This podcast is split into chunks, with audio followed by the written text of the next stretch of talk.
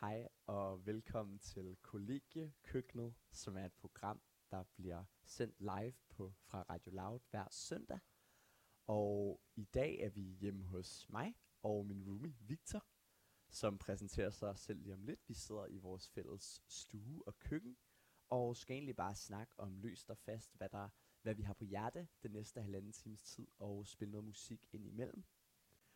Og det bliver spændende. Øhm, ja, jeg hedder Emil, og jeg er 23 år gammel og læser retorik på Københavns Universitet. Og ja, så er jeg også politisk aktiv i min fritid. Og øh, jeg hedder Victor. Jeg er 22 år gammel, og øh, jeg læser internationale studier på Roskilde Universitet. Øhm, og jeg synes bare, at vi skal gå i gang med at tale om noget. Mm. Øhm, der har været kommunalvalg i denne uge. Ja. Jeg øh, føler, at det har fyldt ret meget for dig. Ja, for mig? Ja, for dig. Ja. Så jeg tænker, at det er et godt sted at starte. Ja, det var en meget smooth overgang, ja, synes ja, jeg. ja, tak, tak. det var, ja. Nej, ja. Helt sikkert. Øhm, Du har stået på stemmes- stemmesedlen her på Frederiksberg. Det har jeg faktisk. Nå ja, Ja. ja det skal vi måske sige, Ja. ja. at øhm, vores... Ja, vi bor i sådan et, et kollegie, mm. ungdomsbolig på Frederiksberg. Øhm, ja, og jeg har boet her et halvt år. Og jeg har boet her to år, Ja. næsten. Mm. Plus minus et par dage, faktisk. Ja. øhm, ja. Men du har stemt op, øh, stillet op for enhedslisten her på Frederiksberg. Ja, det har jeg. Spændende. Jeg Mhm. stemte på dig. Ja, tak. Fedt.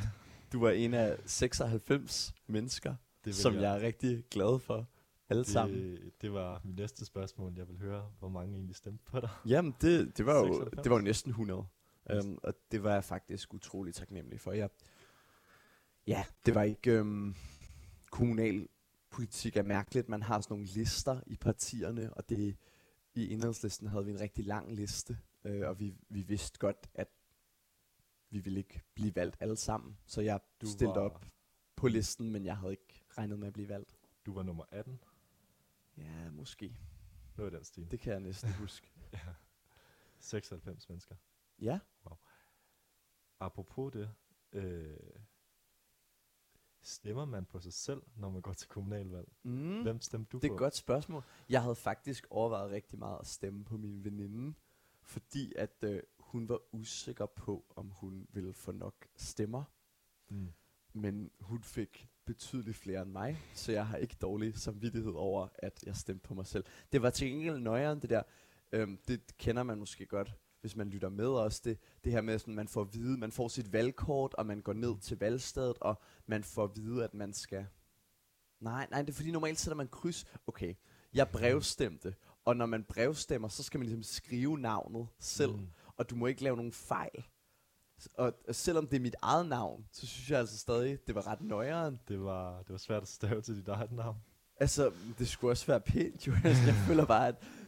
Og, Ja. ja. og så skulle man også stemme til regionsvalget. Der skulle man have nogle andres navn. Og sådan. Man er jo nødt til at Mm. google det der navn. Jeg ved ikke, hvad, hvad sådan en, en gammel mand gør, når han brevstemmer, hvis han ikke lige har Google på sin telefon.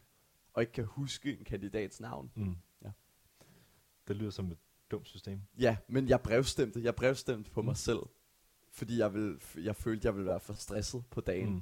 Mm. Og du var nede og stemme på dagen. Jeg var nede og stemme på dagen. Heldigvis klokken 1 om eftermiddagen. Øh, det er første gang, jeg stemmer i København, så derude, hvor jeg kommer fra, er man ikke vant til så lange køer. Så Ja. jeg, jeg tænkte, at øh, det var nok godt at stemme om formiddagen. Ja. Eller tidligere på dagen. Var der sådan en lang kø? Nej, jeg, der var en foran mig. Okay. Det var dejligt nemt. Nå, super. Men ikke en, du kendte. Nej. Okay. øhm, nu må jeg spørge dig supplerende med det. Ja. Øhm, jeg tænkte bare, nu sagde, du har boet på Frederiksberg i to år, og du kommer Ja. fra Kalundborg. Ja. Øhm, hvordan har det været? Eller jeg tænker bare sådan, på, du har faktisk boet længere tid på Frederiksberg, end jeg har. Øh, jeg har så boet i Valby, lige over kommunegrænsen, men, Ja, altså, men jeg har tænkte, du ikke boet 10 meter fra? jo, jo, jo, jo, jeg ved, jo. Jeg, jeg tænkte bare sådan, om Mm. det er sjovt, det der med, at der pludselig kommer valg i et sted, man er flyttet til, og alligevel har boet i to år her. Jo, altså, man føler lidt, at øh, man har ligesom set sin egen by under et valg mange gange, og man der man kender ansigterne på, øh, på stemme, øh, på valgplakaterne og så videre. Mm. Det er ligesom, det er, der er noget nyt over at komme til et nyt sted og se det, og, og se, hvordan tingene foregår herinde. Hvad er så din yndlingsvalgplakat, du har set?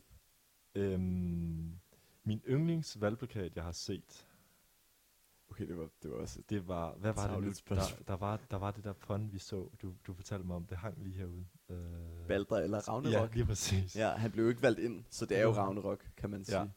Ragnarok på Frederiksberg. Ja. Øhm, Skøs, jeg hyldede dig helt ud af den Nej, med det nej, spørgsmål. nej, nej, Ja. det- Jeg det fik er så fint. lyst. jeg kunne bare ikke huske, hvad, hvad det der pond var. Men, øh, Nej, nej, nej. Men der jeg- havde jeg dig. Øhm, så, Havde du tænkt på noget andet? nej, nej, det, det er fint. Men, øh, så dit valg gik godt. Du fik 96 stemmer. Det er godt. Hvad tænker du sådan, i det store hele på landsplan? Øhm, altså for... Jeg, altså jeg stillede jo op for enhedslisten, Mm. øhm, så jeg håber selvfølgelig, at de har det godt øh, og har fået gode valg.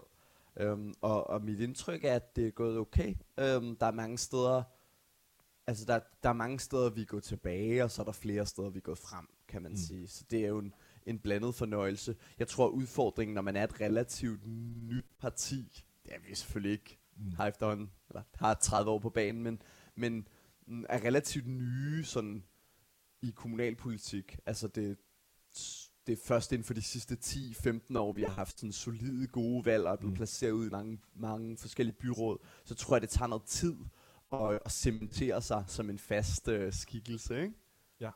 Det kan jeg godt se. Så det, det er en længere udfordring. Ja. Men jeg har haft et fantastisk valg i København Ja. og på Bornholm. På Bornholm og Frederiksberg, ikke? Ja. det er gået super godt. Det er dejligt. Det er fedt. Ja. Ja. Øhm, noget jeg vil høre dig om, det er, jeg har kigget på valgresultaterne. Mm. Jeg kan se, at både konservative og enhedslisten, det virker som om, at det er begge to meget lokale plan, men de går begge to frem, ikke? Mm. tager stemmer fra Venstre og fra Socialdemokraterne, der går tilbage. Og jeg føler ligesom, at, øhm, at det jeg ser er, at partierne fordeler sig måske lidt mere ligeligt, end vi er vant til. Og øh, jeg sidder lidt og håber på, at det er en mere generel tendens, der kommer til at være i dansk politik. Og jeg vil, vil høre, om du har nogen, øh, om du har gjort dig nogle tanker om det. Det synes jeg er et godt spørgsmål. Øhm, det kan godt være tendensen lige nu, fordi Socialdemokratiet ligesom ikke er lige så populær, som de var under corona, og Venstre har jo også nogle svære år. Øhm, eller under corona, jeg ved godt, men Ja. du forstår, hvad jeg mener. Ja. øhm, men jeg ved det ikke, jeg synes det er svært sådan noget, fordi jeg, jeg er enig, det vil være fedt, men der kan jo altid være nogen, der pludselig Ja. vokser, tænker jeg, og bliver populære på midten, øh, som en Mm. samlende partistørrelse. Ikke? Ja. Så jeg tror, det kan gå op og ned. Og, øhm, og da det gik rigtig godt for DF for nogle år siden, så gik det også meget hurtigt nedad igen. Så Ja, det må man sige. måske det er bare mig, der er håbfuld om sådan en større tendens. Ja. Øh, Det synes jeg er farligt at sige. Svært at sige.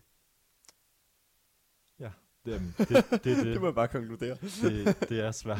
ja, men... Mm, ja, ja, jeg ved, jeg ved sgu, men, men jeg synes, det er sjovt. Jeg var vildt glad for, at du stemte på mig. Vi har Mm. mm. snakket lidt om...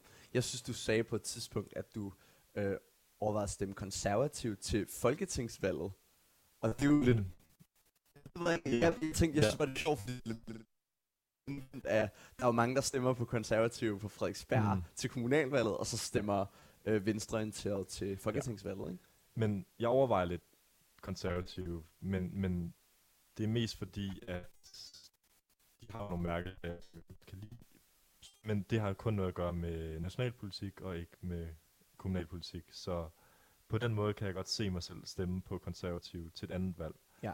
Men her på Frederiksberg, så øhm, kan jeg ikke rigtig øhm, se den samme, øh, altså den samme grund til at stemme på konservative. Så Nej. der, altså, ja, Hvad er det så for nogle værdier eller øh, konkrete områder, du tænker ja. er vigtige nationalt? Øhm, altså, jeg er, jeg har selv øh, arbejdet i forsvaret, og jeg er meget til, at vi skal have en stærkere forsvarspolitik. Mm. som er en af mine... Øh, en af de ting, jeg prioriterer højt, på grund af mine personlige erfaringer derfra. Mm. Øhm, og det, det, der føler jeg, at konservativ længe har været de eneste, øh, der går op i det. Ja. Øhm, og så synes jeg også, altså konservativ har også noget værdipolitik i forhold til klima, som hvis ikke, som jeg i hvert fald kan, kan se mig selv stemme på. Det kan godt være, at det går langt nok, men det er i hvert fald ikke en dårlig ting at stemme i den retning. Helt sikkert. Jeg, jeg tror også klart, det betyder noget, at de framer sig selv som det grønne borgerlige Mm, parti. lige ikke? præcis, Øhm, lige præcis. det kan jeg godt forstå. Appellerer til mange. Mm. Jeg tænker sådan, i forhold til din interesse om forsvarspolitik, noget af det, vi skal snakke om, som vi havde tænkt os at snakke om, var jo også øh, måske nogle mere internationale tendenser. Ja. Men øh, jeg tænker, det er tid til at høre en sang, og så kan vi vende tilbage til det Ja. om lidt, hvad der sker jo i den store verden. Øhm, og øh, i den store verden i Amerika, der har USA, skal man nok sige, der har øh, to kunstnere, som hedder, jeg kan ikke udtale deres navn, men de har lavet et band, der hedder Silk Sonic, og det lyder godt. De har lavet en sang, der hedder Smoking Out the Window, øh, som jeg synes, I skal høre. Wait a minute, this love started off so tender, so sweet. But now she got me. Smoking out the window. Must have spent 35, 45,000 up in Tiffany's. Got Chuck E. Cheese.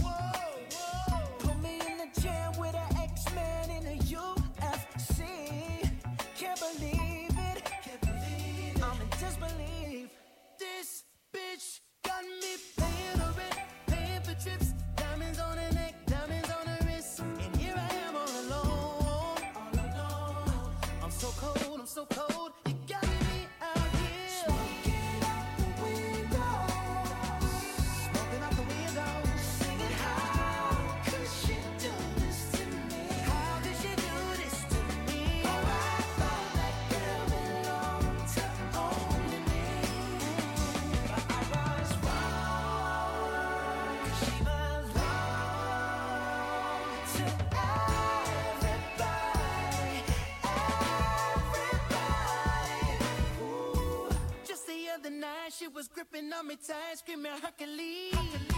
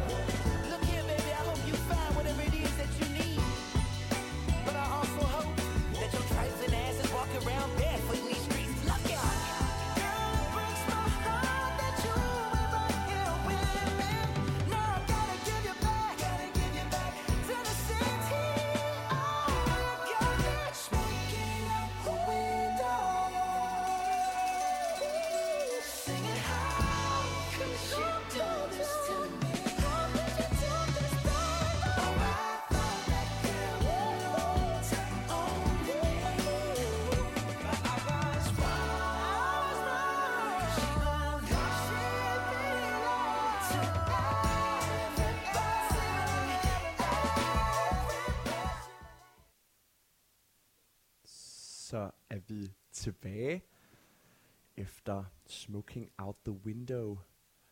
Øhm, ja, og lige før, ja, jeg ved ikke om jeg skal introducere igen. Vi, vi er på kollegiekøkkenet, hedder dette program på Loud, og vi er i mig og Victors kollegiekøkken. Mm-hmm. Øhm, og Victor, du læser en sej uddannelse med et engelsk navn. Ja. som handler om international politik. Blandt andet. Og, det er noget, du brænder meget for, ved jeg for. Jeg Om- synes, det jeg læser er spændende. Ja, og, og, og, og nu snakkede vi om noget så kedeligt som kommunalvalg og sådan, Det er helt lokale. som, så- som er fint, men Mm. måske, ja, skulle vi tage den lidt ud. Um, jeg ved, at Ja. der er mange ting, i hvert fald i sådan det, på det helt store internationale plan, som du brænder for. Måske Ja. vil du dele det? Øhm, ja. Der er noget, jeg gerne vil tale om. Yes. det, øhm, på den helt store plan, så øh, synes jeg, at vi lever i en rigtig interessant tid internationalt. Øhm, vi har lige set i år, hvordan USA er kommet ud af Afghanistan. Vi har lige på slutningen af en øh, coronaepidemi og en økonomisk krise efter det.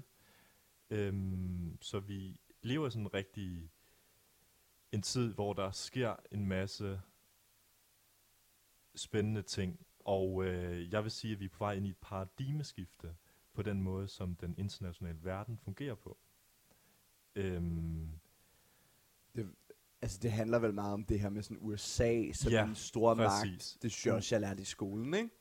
USA har i rigtig lang tid været den her store magt. Mm. Altså, alting i verden har næsten været dikteret af, hvad USA har sagt. Øhm, og og det, der ikke er været, det, der ikke har været i fokus, har været det, som USA ikke har fokus på. Og det, som har globalt været i fokus, har været USA's øh, interesser. Mm. Øhm, men øh, vi begynder at bevæge os ind i en anden tid, håber jeg i hvert fald, øhm, hvor vi ser, at Kina er, øhm, er begyndt at blive en stor magt. Øh, de kommer til at overgå USA økonomisk meget snart. Øhm, og det præsenterer bare en rigtig interessant situation, hvor den her dynamik med en enkelt stormagt øh, kommer til at ændre sig. Og, øh, og det præsenterer ligesom en ny måde, vi skal se på internationalt samarbejde, international politik og internationale konflikter på. Fordi øh, hvad, vi obs- hvad jeg observerer lige nu i amerikanske medier og i også danske medier, når de taler om Kina, ser vi den her meget aggressive, konfrontielle, koldkrigs... Dækning. Ja, præcis. Jeg kan huske, jeg så en artikel den anden dag, som handlede om, hvor mange hunde det kinesiske politi skød. Hvor jeg tænkte sådan, altså, jeg er med på, at Ja. det kinesiske politi sikkert gør nogle dårlige ting, men. Mm. men i et land med mange sådan hunde, der kan bære altså smi, smitte, sygdom, ja. sådan, det, ja, det slog mig bare som sådan, vil man, vil man lave sådan en artikel om alt muligt andet, eller sådan, Ja. ja, det, Det virker i hvert fald som sådan nogle artikler, der er lavet i sådan et meget Kina-fjendtligt Ja. øh, syn. Det var ikke for at Øh, gå sådan nej, nej, all out nej, på hundekonspiration. Nej, nej, det, øh, nej. øh, det er en god pointe, fordi det bare alting, der er så kritisk om Kina. Og det jo ikke fordi, det, det, kommunisti, øh, det kinesiske kommunistparti er jo også ikke nogen særlig søde mennesker. De er, det er et meget autoritært land. De undertrykker øh, muslimer i Xinjiang, og øh, de begrænser demokrati i Hongkong. Så det er jo ikke fordi, at jeg siger, at man ikke skal være kritisk over for Kina. Men vi står i en tid, hvor klimaforandringer er ekstremt vigtigt. De her epidemier, som er globale, flygtningestrømme, som kun bliver værre, øhm, også på grund af klimaforandringer. Altså vi står med de her store problemer. Så jeg vil rigtig gerne sætte spørgsmålstegn ved, om det virkelig er en god idé at have den her koldkrigsmentalitet med, at du har en fjende, øh, når at de problemer, globale problemer, vi har, kræver noget samarbejde. Og det kræver også samarbejde med, øh, hvad er det, en femtedel af verdens befolkning, som bor i Kina. Det, øh, Ja. Så ja, fordi jeg tænker, for mange kan det måske godt lyde mærkeligt, tanken om, at det... Altså når du sagde, at du håbede på, at vi er på vej ind i et paradigmeskifte, hvor at, Ja. at Kina og USA på en eller anden måde er mere ligeværdige. Sådan. mm, Mm. Jeg, jeg ved, du selv har skrevet opgave om det, om Kinas sådan meget aggressive form ja. For diplomati. Ja. Altså hvordan at de på en eller anden måde ikke følger nødvendigvis de internationale spilleregler selv. Så på en måde kan jeg godt forstå den der koldkrigsstemning. Selvom det selvfølgelig ikke er der, vi er. Så sådan, hvordan, hvordan kan det være godt, at der kommer en mere ligeværdig verdensorden, hvis ja. det bare er Kina, der, der spiser. det, det fører bare, til, bare tilbage til det her med, at den internationale or- orden er så homogent baseret på USA's værdier og den måde og, og Europas mm. værdier og den måde Europa fører politik på. Øh, men, men det er bare verden er bare mere mangfoldig end det. Der er kinesere, der har et helt andet verdenssyn, en anden måde at se på menneskerettigheder og en anden måde at se på, hvordan er det, man strukturerer et samfund, og hvad er det for nogle værdier, der skal være i et samfund. Øh, og det samme gælder også andre dele af verden. Øh, over det hele. Jeg kan bare ikke se det som en dårlig ting, at vi bevæger os hen mod et mere homogent samfund. Øhm, øh, verdenssamfund. Men problemet, eller sådan, det, det, det er jeg med på. Jeg tror også selv, at jeg er relativt kritisk over for USA på, på den måde, men man kan sige, problemet er vel også, at det skaber en masse konflikter, fordi skal vi så gå på kompromis med, altså med mange af de værdier, som vi på en eller anden måde bilder os selv ind i hvert fald, at vi har en eller anden ja. Form for samarbejde ikke? I, mm. Mm. i, den vestlige verden, hvis man kan sige. Ja. det med store godsøjne. Ikke? Um, ja, Ja. hvor, ja, jeg tænker i hvert fald sådan, et af dilemmaerne er sådan, øhm, for eksempel sådan noget med korruption, snakkede vi også mm. Tidligere om, øh, inden vi startede på, på, på den her optagende samtale. Øhm, det der med sådan, hvordan korruption på en eller anden måde bliver noget, der kan ødelægge systemer igennem, altså Mm. i, i alle mulige lande. Det kan, det kan korrupere, og hvis du så også ideologisk øh, legitimerer korruptionen, altså du. Mm. siger, det her er okay, vi må godt tage penge fra dem her og dem her, eller tage magt fra dem her og dem her. Det tænker jeg bare er et kæmpe problem, hvis man ikke respekterer de institutioner, man ligesom selv opbygger. Jeg er enig. Problemet er bare det her med, at man kan heller ikke... Der, der har været den her tendens til at ligesom indføre sine egne institutioner på tredje verdenslande, for Mm. eksempel mm. gennem internationale organer, har ligesom... Øhm, altså det er ligesom, der er kun én plan til at øh, lave et succesfuldt samfund, øh, lave succesfulde øh, institutioner på. Jeg tror bare, at i nogle tilfælde, så løsninger på for eksempel de her korruptionsproblemer, kan måske findes lokalt og med en mere, Mm. øh, altså meget, meget mindre homogen tilgang mm. til at løse problemer Ja. ude i verden. Altså Ja. den måde, man laver en god velfærdsstat i Danmark, er anderledes end hvordan man laver en god velfærdsstat i Zimbabwe. Ja, helt sikkert. Mm, ja, nej, det giver rigtig god mening. Det er måske også lidt det, man ser med sådan... Øhm, jeg, jeg skrev SAP i gymnasiet mm. om øh, Cuba, Cubas samfund. Ja. Fordi jeg synes, det er meget fascinerende. Jeg synes, at øhm, det er et samfund, hvor jeg kan pege ret tydeligt på, at, øhm, at, at de ved hjælp af en stærk regering og en, en befolkning, der, der i høj grad har bakket op, har, har skabt et samfund, som har mange værdier, øhm, de deler med os i Mm. virkeligheden, men bare har gjort det på en helt anden måde. Altså sådan, at, at landet mas- investerer så massivt i, i læger, at der er en langt mindre, øh, at der er langt længere levealder, øh, mindre folkedødelighed end i resten af Latinamerika. Selv sådan øh, volden, som mænd begår, er sådan mindre statistisk i Cuba, eller sådan. Der er bare enormt mange ting, hvor... Men du kan jo også kritisere det, for at være et autoritært øh, styre, der undertrykker sin egen Ja. befolkning. Det er jo et dilemma, Øhm, synes jeg. Og jeg tror, en god tilgang til at se på det er, at altså i alle samfund, lige meget hvor autoritære eller demokratiske er, de er, er der gode ting og dårlige ting. Ja. Og øhm, måske for nogle folk, der vælger en måde at leve på, så er der andre, altså, så er der andre samfundsformer med gode og dårlige ting, end dem vi vælger at leve under. Og det bliver, tror jeg, man bliver nødt til at acceptere. Øhm, Vil, vil du så måske... Du, jeg tænker bare, at du har skrevet opgaver om det. Ja. Øhm, vil, du, vil du uddybe mere måske i forhold til Kina, som mm. Jo er, som du siger, sådan den største ja. kæmpe nye spiller på markedet, eller ikke nye, men hvad, hvad er det ved dem, hvordan er det, de tænker anderledes, for eksempel, nu bliver du lige Victor, Kina-eksperten. Øh, jeg Ja. synes bare, det er vildt spændende, når du har fortalt mig om Ja. det.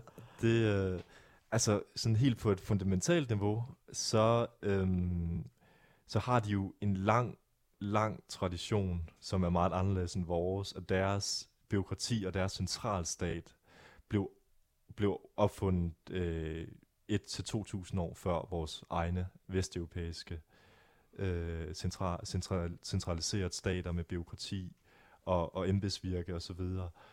så der er bare noget, noget ved den måde, kineserne tænker på, t- går jeg ud fra, som er, øhm, der er ligesom, de stoler ligesom på, på staten på en helt anden måde, end vi gør. De, de, det her med au- det her et autoritært, centraliseret regime, som s- øhm, det kommunistiske parti er, det er ikke så fjern fra dem. Øhm, derudover så har kineserne øh, fra, fra starten af 1800-tallet til ja, indtil 80'erne næsten, fø, haft et, ko- et øh, kompleks, et underlegenhedskompleks, at de var den her supermagt i det gamle Kina var en supermagt, og så blev de øh, blev de øh, undertrykt økonomisk og politisk af vestlige og japanske kolonisering, kolonis- koloniserende magter. Øhm, og det har bare det har bare været ydmygende for kineserne med den her traditionelle kultur, hvor de tænker sig selv som et stort, stærkt folk. Og når de stadigvæk ser, at man ser ned på kinesere og Kina, nu om dage, hvor Kina er en stor økonomisk magt, øhm, og er sandsynligvis verdens mest, altså bliver verdens mest magtfulde land, at, de stadig, man, at folk stadigvæk ser ned på kineserne, og at folk prøver at indblande sig i, hvad de ser som interne kinesiske forhold. Øhm, det er problematisk. Det, det har de ikke lyst til. Mm. Øhm, og det er det, der er skyld af rigtig mange, i rigtig mange af de konflikter, eller kinesernes aggressivitet. Mm. Øh, Det er meget spændende, synes jeg.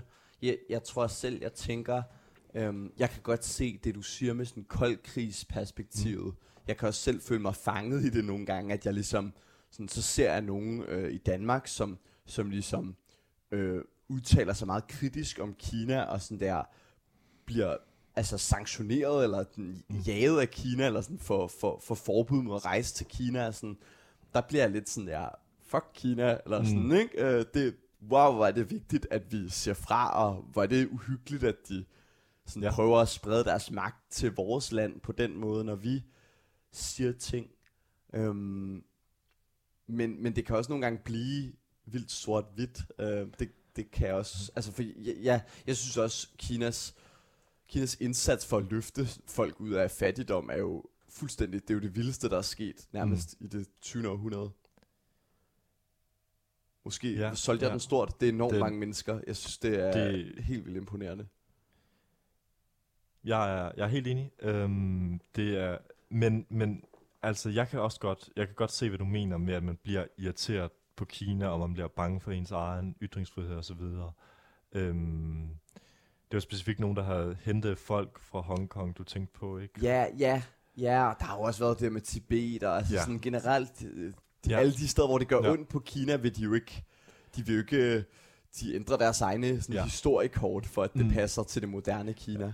Jeg, jeg tror bare, måden man, man ser, eller hvis vi ser bort fra, hvordan vi selv ser på Kina, så er det lidt en, det er lidt den her optrapning af eskalationer fra begge sider. Mm. Altså, vi gør jo også ting for at eskalere situationen, og så gør de det, som de ser er retfærdigt. Øhm, Der er ikke også noget om, der er ret mange sådan amerikanske øh, forsvarsbaser, for eksempel meget tæt på Kina, eller sådan, som Kina også vil Jo. sige. øh, Øh, det, har, det har især været øh, ret øh, intenst de sidste par måneder med, at der har været amerikanske soldater på Taiwan, mm. som, som Kina ser som en del af, som ser en invasion af kinesisk territorie. ja, Øhm, ja. Og når danskere gør ting, der er kritiske af Kina, så er det jo, kan man bare se det som en forlængelse af, af andre eskaleringer og amerikanske soldater og mm. alle de her ting. Og det er lidt, når de ting, vi gør, spiller ind i det der store billede, så, så kommer der de her koldkrigstendenser, også selvom det er bare små ting, som Kina har øhm, tager fuldstændig fejl ved, og det er selvfølgelig forkert, øh, når de sanktionerer danskere, men men øhm, men det, er, det sker som et svar på, hvad amerikanerne gør. Nogle andre aggressioner. Ja, ja, som, som Øhm, aggressive amerikanske handlinger, som heller ikke nødvendigvis er okay. Ja, som ikke kan forsvares heller. Ja. Okay, spændende. Øhm, det kan være, at vi snakker videre om det lige om lidt. Det vil jeg i hvert fald synes var spændende. Øhm, nu skal vi høre en sang. Øhm, og den hedder Formskifter af Joyce, som jeg skal høre til koncert på torsdag. Så det glæder mig vildt meget til. Nu får I lov til at høre den.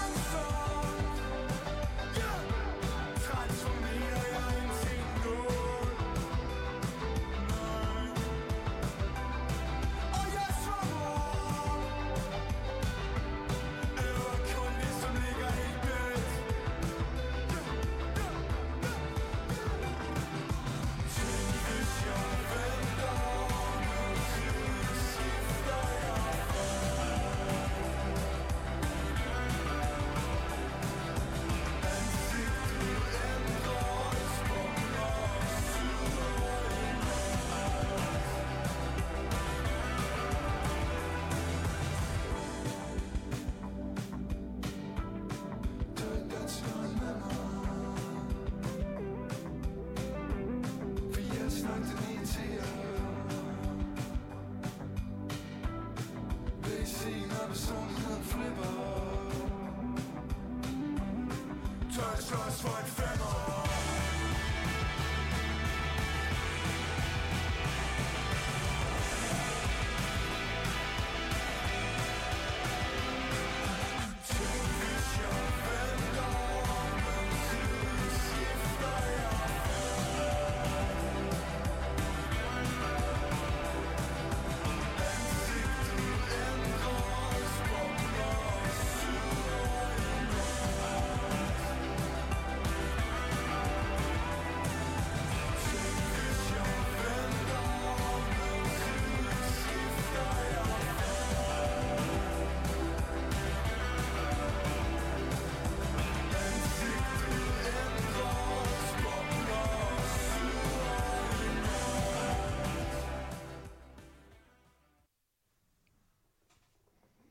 Så er vi tilbage igen.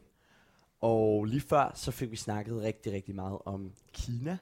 Øh, om den nye verdensorden. Mm. Det blev øh, meget, øh, ja, meget sådan stort på en eller anden Mhm. måde. Og jeg tænker, vi kan snakke lidt mere om det. Øh, ja.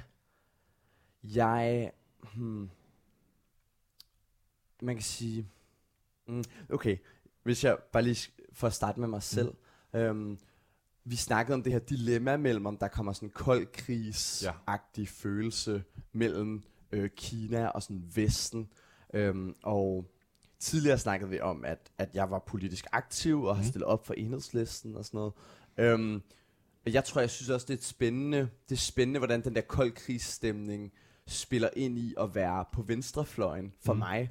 Fordi øh, jeg ser for eksempel Kina og ser, hvordan det kommunistiske parti jo er øhm, sådan enormt gode forvaltere af kapitalismen mm. i, der, i, i landet. Altså de er enormt dygtige til at håndtere markedsøkonomien, har jeg generelt indtryk af.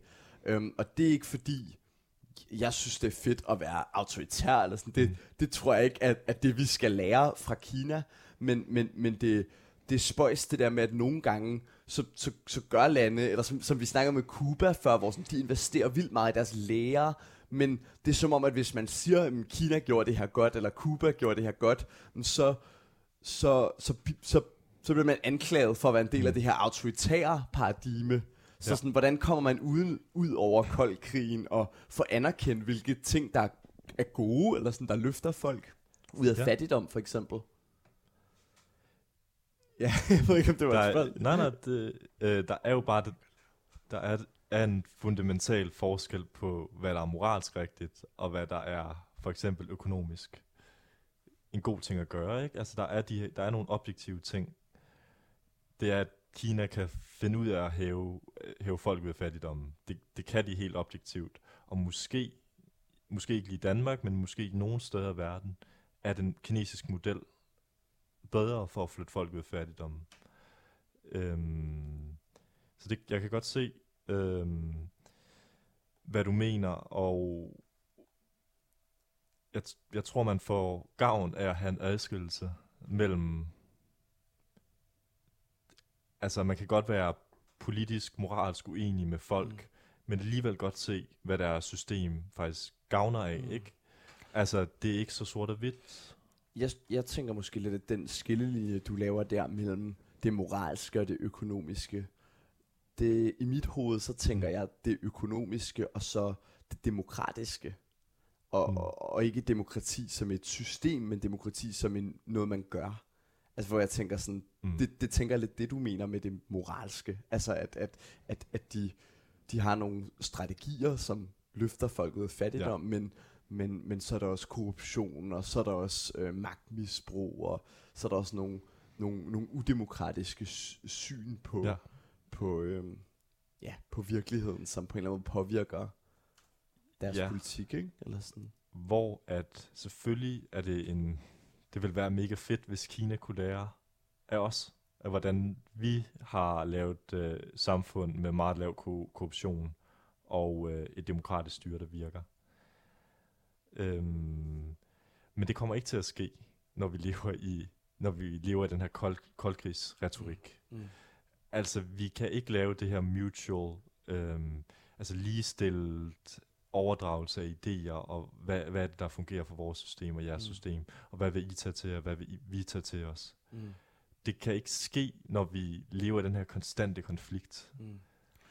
Jeg føler, når du siger det på den måde, så lyder det som om, at, at altså i, i det, meget af det 20. århundrede var ligesom præget af, af konflikten mellem USA mm. og Sovjetunionen, eller Vesten og Sovjetunionen, øhm, hvor at der er jo mange, der argumenterede for, at, at den der koldkrigstilstand, hvor til sidst er man ved at sprænge hinanden i luften med atomvåben, at det, det var en opskalering, som, som netop ikke skulle have været der. Altså at man skulle have lyttet og lært og forstået mm. af hinanden, men det gjorde vi ikke, og det, det, det, var, det var tæt på, altså det er, jo ikke, det er jo ikke den samme situation, vi står i, men kunne man, kunne man forestille sig, at det 21. århundrede bliver sådan os, der laver den samme fejl igen med den nye verdensorden? Jeg tror allerede, vi er øh, på vej ud i den samme fejl. Okay. Altså, det, altså, jeg tror næsten allerede, at jerntæppet har sænket sig øh, ned over Okay. Stillehavet. Okay. Øhm, øhm, Det ja, okay. Jerntæppet ja. flyder ude i... Ja, i havet. ja, der er et uh, flydende jerntæppe ja. et andet sted. Øhm, Okay. øh, og, og, og det jeg siger om Kina her, det, det er meget idealistisk og meget håbefuldt, men jeg tror ikke, det er realistisk. Altså, jeg tror, vi falder i samme fælde, at det, det er meget nemt at Optrappe konflikten. optrappe konflikten. Det er meget godt for samfund, øh, især store samfund som USA, at have en eller anden fjende, en eller anden udadtil fjende. Øh, efter 9-11 var det, øh, var det terrorister. I, øh, I 90'erne var det Saddam Hussein for Mm. eksempel. Mm. Øhm, øhm, og i lang periode var det Sovjetunionen. Mm. Og jeg, Men at der er bare noget ved det argument, der irriterer mig lidt. Altså, jeg, jeg er jo ikke... jeg er jo ikke uenig i, at det her fjendebillede, der er blevet fremstillet Mm. af USA's uh, krigsintervention, er jo forfærdelige forbrydelser mod menneskeheden, hvis du spørger mig, Mm. i langt de fleste tilfælde. Men, men sådan der, mm, al- alligevel kan jeg bare ikke lade være med at tænke sådan, når du siger det sådan, grunden til, at man har fjendebilledet, er jo ikke for at konstruere et fjendebillede. Det er jo fordi, man ser reelle uenigheder, man ser reelle forskelle i livssynet. Altså, åh, hvordan kommer vi udenom det på en eller anden? Eller det kan vi ikke komme udenom, det skal vi jo netop acceptere måske. Hvad mener du med at acceptere det? Jeg ved det ikke. Ja, det kan godt være, at man bare, hvis man ikke accepterer det, bilder man sig ind, man har en eller anden magt, man ikke har til Mm. at kontrollere andre mennesker. Ja, det er måske rigtigt. Øhm, altså, vi kan jo bare ikke... Det er bare meget farligt at leve med en, i en tilstand, hvor du har to atombevæbnede nationer, som ser hinanden som fjender. Det tror jeg vi kan blive enige om. Det er ikke særlig sjovt. Nej. Øhm, I det her tilfælde håber jeg, at Europa og Danmark er lidt længere væk fra frontlinjen, end det var sidste gang. Men det er ikke, det er ikke en verden, vi har lyst til at leve i. Mm. Så jeg tror, det der med ikke at ønske en løsning, Mm. det tror jeg er en fejl. Mm. Øhm, man bliver nødt til at, at kunne forestille sig en verden, hvor man kan leve fredeligt med kineserne, leve fredeligt med andre nationer. Ligesom aktivt arbejde for nedtrapning måske, hvis det Ja. er muligt. Ja. Ja. Øhm, og en, en bedre forståelse med det her fra, for, om, at det er folk, der kommer fra en anden kultur, og har et helt andet syn på nogle meget basale ting. Mm. Øhm, øhm, og så kan det være, at accept af, at vi er lidt forskellige, kommer øhm, efter det, Mm. naturligt. Jeg kan huske, da jeg var lille, så, øhm, så troede jeg, at man kunne grave et hul. Øh, hvis man blev ved med at grave, altså grave langt nok ned, så ville man ligesom komme ud på den anden side og møde nogle kinesere. Øh, jeg tror, jeg har prøvet at grave et hul, da jeg var lille. Du har prøvet at grave hullet? Jeg har, jeg har i hvert fald gravet nogle dybe huller, jeg tror. Okay. Det her hul bliver måske også svært at komme udenom, hvis ja. vi ikke uh, skifter emne. Eller hvis jeg må sige en ting Ja. mere, grav det lidt dybere. Øhm, så, øhm, så tænker jeg på, vi, vi snakker om en forfatter, mm. som jeg har givet dig lektion af at sige hendes navn. Uff, var det, var det virkelig min opgave? ja, ja, det var det. øh, Lea Yppi, ja, Yppi, lad os, lad os gå med øh, det. fransk-albansk forfatter. Ja. Efternavn staves Y-P-I. Jeg har, jeg har ingen idé om, om jeg udtaler det Nej, korrekt. hvis bare der var en retorikstuderende til stede. Øhm, ja, ja, men øh, okay, det, det, tak fordi du gør det. Det, Mm. det, det. Det er bare mig, der har hørt en podcast om hende, øh, informationspodcast, Langsom Samtaler med Rune Lykkeberg, øh, som jeg kan anbefale. Det her er en betalt reklame, det er det ikke. Øhm, men, men jeg, øhm, jeg hørte den der podcast, og den handler om hendes liv, øh, de første 18 år af hendes liv. Eller det er en bog, hun har skrevet, der hedder Fri. Mm. Øh, den handler om hendes liv de første 18 år, hvor hun levede i det socialistiske Albanien, øh, tilbage i det, tilbage i det 20. århundrede. Jeg kan ikke engang huske det specifikke årstal. Jeg har ikke læst bogen. Jeg hørte bare podcasten og synes, det lød vildt fedt. Øhm, og, og noget af det, der var spændende, synes jeg, er, hvordan hun har en anden forståelse af ideologiske paradigmer, mm. en anden forståelse af, hvilke forskellige verdener man kan leve i, fordi hun har levet i to helt forskellige. Ikke? Hun er Mm. vokset op i socialistisk Albanien, og så hun flyttet til øh, kapitalistisk Frankrig. Øhm, det synes jeg bare er helt vildt spændende, at man får en eller anden indsigt, og for hende lyder det i hvert fald som om, at hun har lært, at de to ikke er altså fjender, eller sådan, at, at det bare er forskellige ting, og at man kan lære noget af begge. Mm. Øhm, hun kalder sig i hvert fald stadig socialist i dag, og det, det synes jeg er spændende, fordi at mange af de her østeuropæiske tænkere kalder sig socialister, selvom de har levet de her Mm. styre, som de er enige om er ret forfærdelige. Ikke? Um, ja, jeg ved ikke. Ja. Jeg tænkte bare, det var interessant for diskussionen Mhm. også. Ja. Ja, ja. Det er det i hvert fald. Øhm, og det fører jo lidt tilbage til det her meget homogene syn, vi har på, på samfund, kapitalistiske samfund. Øhm, som om der ikke er noget alternativ til det. Mm. Øhm, og som om, at der på et eller andet tidspunkt opstod en dansk velfærdsstat, eller en europæisk velfærdsstat, som ligesom var færdigudviklet. Mm. Øhm, og der, der har jo ikke været nogen radikale ændringer i, da, i Danmark, og den måde, vi styrer ting på i Danmark, rigtig, rigtig længe. Øhm, så måske har vi brug for at tage idéer udefra, og, og for forskellige paradigmer. Mm. Det socialistiske Albanien for eksempel. Mm. Ind i den måde, vi... Øh, Ja, altså en af de ting, jeg oplever, venstrefløjen gør lige nu, Mm. det er jo at, at, at prøve at definere sig ud fra nogle danske værdier. Mm. Altså ideen om velfærdsstaten, og ligesom tale i et dansk perspektiv. Mm. Og, og det tror jeg egentlig er meget fornuftigt, fordi tidligere har man talt ud fra alle mulige andre perspektiver. Ja. Der har venstrefløjen jo ligesom lavet, lavet omvendt USA, og prøvet at overføre øh, Kinas kommunisme, eller Sovjetunionens kommunisme, eller Kubas kommunisme mm. til Danmark. Altså, det har været en eller anden form for sådan, jeg ved ikke om det er åndfærdigt at kalde det omvendt imperialisme, ikke? men altså sådan, man, man, man har prøvet at hive noget ud, altså mm, og, og bringe det her til Danmark, og sige, det her Ja. virker i Danmark. Øhm, mm. tror jeg, det virker bedre at tale om det, vi alle sammen er enige om, og sige, hvorfor skal vi ikke have mere af det? Ja. Hvorfor skal tandlægen ja. koste penge, når lægen ikke gør, for eksempel? Men, men ja, det er vildt spændende. Mm. ja, øhm, og især i forhold til, hvordan øhm, øhm, også hvordan højrefløjen, eller den, den, den, dis, den offentlige diskurs, der er fra højrefløjen, taler om enhedslisten og taler om socialistisk politik Altså i Danmark. i Danmark. Ja. ja, præcis i Danmark. Okay. Øhm, hvordan at de er stadigvæk fanget i det her billede om, at det er øh, stalinisme og maois- maoisme. Mm. Altså, Det kan man i øhm, hvert fald godt få en følelse af nogle gange, Ja. ja. synes jeg.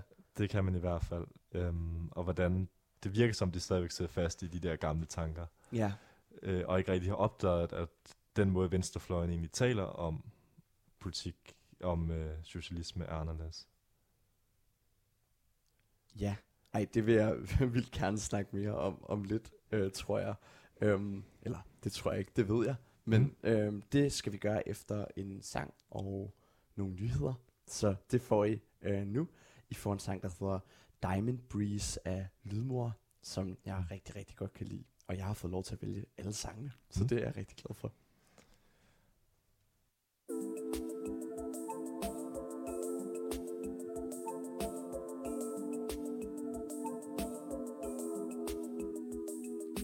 Boarding passes, mobile phones, off-white whiskey, smoking zones, fake IDs in airport bars, frightened real-life avatars.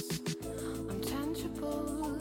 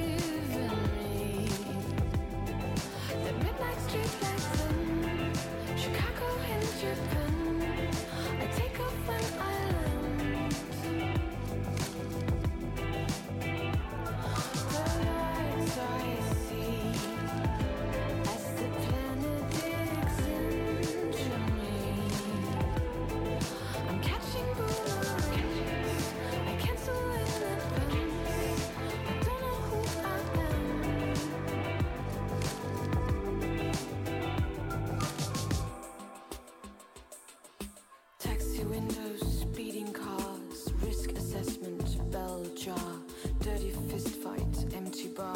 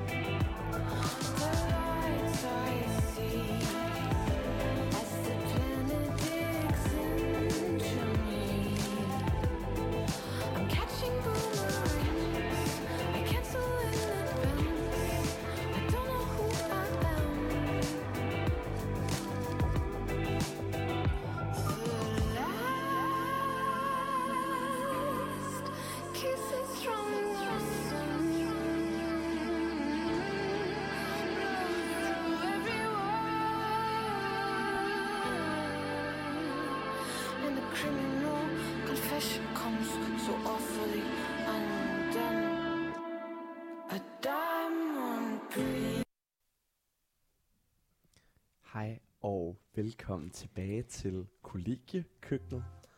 Og i dagens anledning er vi på mit og Victors kollegiekøkken. vi er roomies, og ja, øhm, vi introducerede os selv i den første ja. time, men jeg hedder Emil og er retorikstuderende, og vi snakker om løst og fast, mest Mm. mm. politik Ja. i dag. Jeg, jeg hedder Victor. Øhm, jeg studerer internationale studier. Nu nævnte du det igen, så det vil jeg også gøre. Mm. Øhm, men Jeg ved noget andet, du også gør. Ja. Du spiser sygt mange. jeg skulle lige til at sige det. Okay. Sig det. Nej, Du herhjemme spiser enormt mange, enormt mange frysepizzaer. enormt mange frysepizzaer. Jeg kan lave tre retter. Rigtig meget. Jeg har ikke set dem. Emil har ikke set dem endnu. Jeg har set nul. Du, du fortalte mig en dag, at du lavede en ægte pizza, men jeg var der ikke. Ja, ja, ja, Jeg, så, jeg så kun de rådne kartofler. ja. Jeg, har, jeg kan lave en kartoffelpizza, som er ret god. Ja, Det har jeg hørt. Ja. Øh, men jeg synes ikke, det er sjovt at lave mad, så der bliver ikke lavet særlig meget mad. du sagde, du kunne lave tre, og den ene er kartoffelpizza. Kartoffelpizza har jeg lært at lave. Ja. Jeg kan stege en flæskesteg. Den jeg er, kan lave kan du det? Altså, den er ikke... Sværene er ikke mega gode, men jeg kan godt finde ud af at lave flæskesteg. Det har jeg lavet før. Okay. Øhm, og jeg kan lave spejlæg. Når du så laver din spejlæg, Mm. vender du dem så?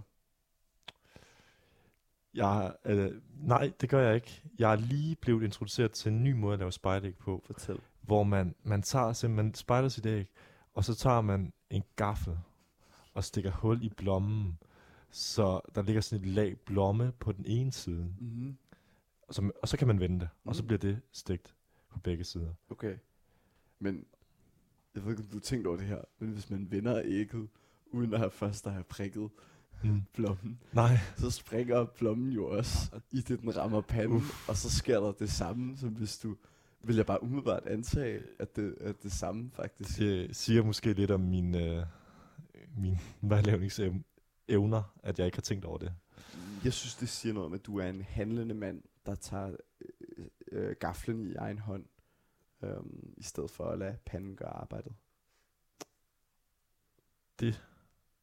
giver jeg dig ret i. Det siger jeg ikke nej til. Øhm, men så det, jeg kan simpelthen ikke finde ud af at lave mad, så derfor spiser jeg vi rigtig mange frysepizzaer Ja. her. Ja, og jeg vil gerne være med på det vi, for jeg spiser jo også. Ja, øh, jeg spiser nok to tredjedele, og du spiser en tredjedel Ja. af de frysepizzaer. Altså, vi spiser en hver, og vi spiser den selvfølgelig, men, men du mener en tredjedel, så vi mængden af er- frysepizzaer ja, generelt. Af som- de, øhm, af de frysepizzaer, der bliver forbrugt i Ja. den her lejlighed, spiser jeg to tredjedele. Ja, vi har et, et lager hen ved ovnen, øh, som, som ligesom som regel er fyldt op i, i en tilstrækkelig grad til, at man ikke kan åbne ovnen. Jamen, det er der, man, det er, det er tomme frysepizza-kasser, Ja, ja. der Ja, ja, ligger altså- under ovnen. Ja, ja. Fordi vi har aldrig købt dem ind på forhånd af en eller anden grund. Nej. Det synes jeg er vildt irriterende. At Mhm. jeg ikke bare kan købe dem på forhånd. Det er lidt det ideen med en frysepizza. Nej. Ideen er, at du har den til, når du lige skal bruge den. Jamen, at den ligger i, øhm, den ligger i fryseren, Ja, ja. til når du skal bruge den. Ja, Ja, det- det, og det er det, vi ikke gør. Nej, det er rigtigt. og nogen vil, øh, altså, søde tunger vil sige, det var fordi, at vores fryser er lille. Det var nok en, øh, En sød tunge. Ja. ja. det var en sød tunge. Okay. Øhm, men det fører øh, over til det brændende spørgsmål om, hvad er det bedste fryse måltid? Okay. Ikke hvad den bedste frysepizza Det kan vi også godt spørge om. Det er to forskellige spørgsmål. Ja, det Så- er jeg klar over. Der er vi, vi forestiller os, der eksisterer kun frysepizzaer. Okay. Hvad er den bedste slags frysepizza? Hvad synes du? Øh, godt spørgsmål. Det har du ikke tænkt Nej, øh, det er derfor, jeg stiller spørgsmål. Nej, jeg kan godt lide en øh, helt simpel Hawaii-pizza. Nej. Øhm, jeg synes, jeg, jeg, det er fordi, da jeg var lille, elskede jeg simpelthen Hawaii-pizza. Hver gang man tog på restaurant, spiste jeg Hawaii-pizza. Hvor tog du på restaurant hen? På pizzeria? Ja, på pizzeria. Okay, modtaget, modtaget. Fair, Ja. okay. Min fejl, ja. Øhm, og det er bare det med, at hvis jeg er ude at spise pizza nu, Mm. et eller andet sted på et pizzeria, Mm. så er det bare, det er ikke lige så fedt at få en Hawaii-pizza hver eneste gang. Mm. Man vil gerne have noget forskelligt. Det, det, det er rigtig mad, ikke? Man ved, hvordan Hawaii-pizza kommer til at spise, så det har, øh, kommer til at smage. Ja, det ved Som, man. ja, Så man præcis. bestiller ikke. Så derfor nu hvor, at, og det er derfor, så spiser jeg så Hawaii-pizza, Mm. mm. som jeg stadigvæk elsker, Mm. når det er frysepizzaer. Fordi du ved, hvad du får, og du kan... øhm. Og øh, Hvorfor stoppede du? jeg Fortæl mig mere om Hawaii-pizza. Hawaii-pizzaerne. Okay, men så vil jeg sige noget, nu Ja. ja. afbryder dig. Jeg synes, det er ret vildt, hvordan vi sådan... Øhm, altså, jeg føler bare, for 10 år siden, eller for 20 år siden, så var frysepizzaer altså det vildeste skrald. Og, Der er stadigvæk noget skrald. og det er jo altså. stadig skrald, men det er, altså du kan få, du kan få god kvalitet Mm. frysepizza. Rigtig gode veganske, altså gode øh, Ja, forskellige. absolut. Jeg, jeg synes bare, det er vildt, hvordan sådan, altså det, det siger et eller andet om, om vores samfund, at selv vores dårlige frostvarer, Mm. det på en eller anden måde er sådan et legitimt måltid. Altså det smager fint. Det siger måske noget om, hvordan vi har mindre tid i hverdagen til at lave mad. Det vil en kølig venstreorienteret sige. Jeg vil bare sige, at øh, vi er jo blevet rigere alle sammen. Derfor er kvaliteten steget. Ej, jeg tror, du har ret. Jeg tror, du har ret. Jeg, jeg blev meget overrasket selv over, at, at jeg fandt ud af, at Norge er det land, der forbruger flest Ja. frysepizzaer. Fordi at, men det har ikke noget at gøre med, at de arbejder meget længere, men også det har noget at gøre med, at de godt kan lide at spise aftensmad kl. 17. Og så kan de ikke nå at lave det, når de kommer Mm. mm. hjem. Ja. Ikke. Det er der at være i Norge. Og Øhm, derfor ved jeg det med 100% Ja. sandsynlighed. at alle nordmænd spiser aftensmad kl. 17, og de spiser Og deres frysepizza. frysepizza er altså dårligere kvalitet end vores. Mm. Det må Mm. jeg bare sige. Du, øh, du fik smagt, da du var deroppe? Nej, det gør jeg ikke. Men de, sy- man kunne se det. Altså man Mm. kunne se det i pakken, at, sådan, at de ikke havde den der kant. Altså de, de havde ikke en pizza-kant Mm. på samme måde som fryspizzaerne, vi Ja. køber. Jeg synes, det er en af sådan, de spændende paradoxer ved sådan, kapitalismen, at den, at den ensretter os, men øhm, at der ligesom er forskel på produkterne, alt efter hvor du er. Mm. Det, var, det var også en af de ting, vi snakkede tidligere om, øhm, det gamle sådan Østeuropa. Sådan en af de ting, der har været flest skandaler om, ved jeg, sådan, har været ydmygende for folk, da de har fundet ud af, at deres produkter er nogle andre end dem mm. I Vesten stadigvæk. Um, det, det er jo ligesom skyder hul i ideen om, at de vil blive som Vesten, fordi så får de fiskefingre øh, med mindre fisk i. Mm.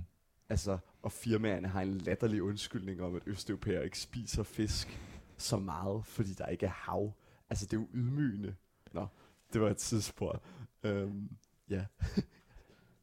jeg, jeg forstår bare ikke, hvorfor nordmændene får så dårlige kvalitets frysepizzaer. Nej, det er mystisk. det er når jo... de nu forbruger meget af dem. Og at det er et rela- altså en smule rigere samfund, end, end, øh, Ja. end vi har. Ja. Øhm, det er sjovt. Men nu gik jeg også off top. Min yndlingsfrysepizza, det er sådan en med, med skinke, som man først putter på, når den er færdig. Mm. Mm-hmm. Den har jeg også smagt over fra, fra vores øh, Ja, det ved ja, jeg godt. Øhm, og den er god. Ja, den er rigtig god. Det, Hvad med frostmåltidet? Var vi over i det? ja. Øhm, sådan generelt, er der noget, der er bedre end frysepizza? Øhm, Ja, er frysepizzaen det ideelle frostmåltid? altså, da jeg lige var begyndt at flytte ud og boede i Nordvest med min tidligere roomie, der var øhm, frost curly fries, pomfritter og hvidløgsbrødet. Det var Mm. ligesom det, der reagerede. Og så var det stegte ris. Men det er ikke et frostvarer, Mm. heldigvis. Men det var ligesom, og jeg, jeg vil sige, at hvidløgsbrød er stadig ret vildt, synes jeg, som koncept. Altså det frosne Det- hvidløgsbrød, det er ligesom, alle kender det. Vi kan alle sammen blive enige om, at hvidløgsbrød er fantastisk. Men er det, det er jo ikke et måltid i sig selv.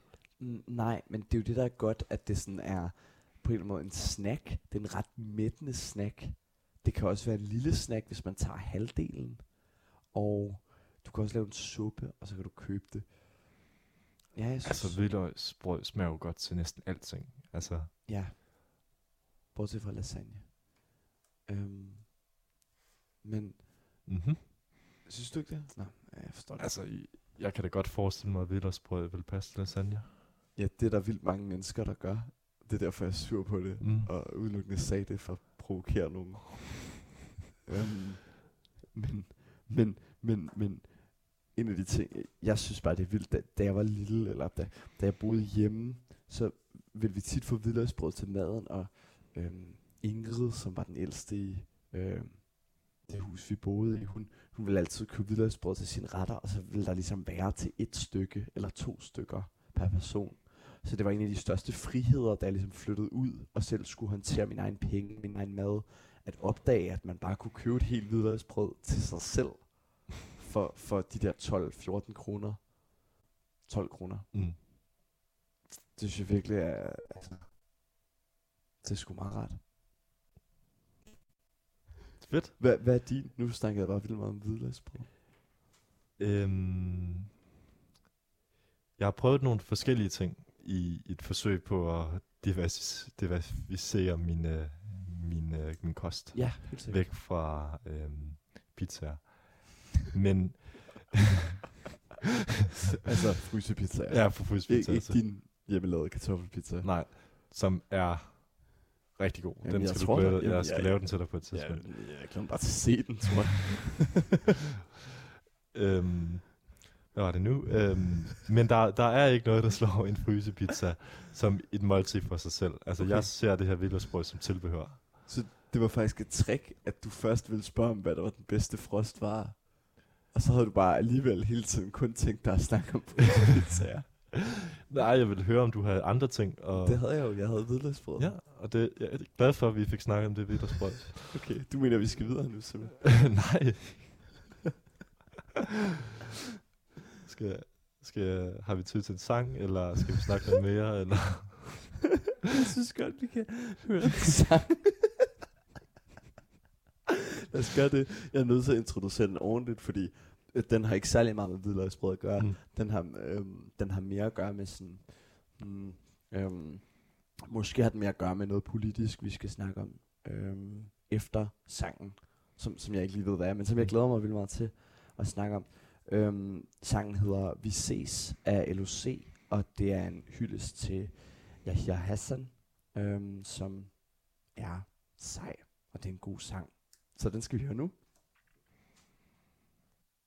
Det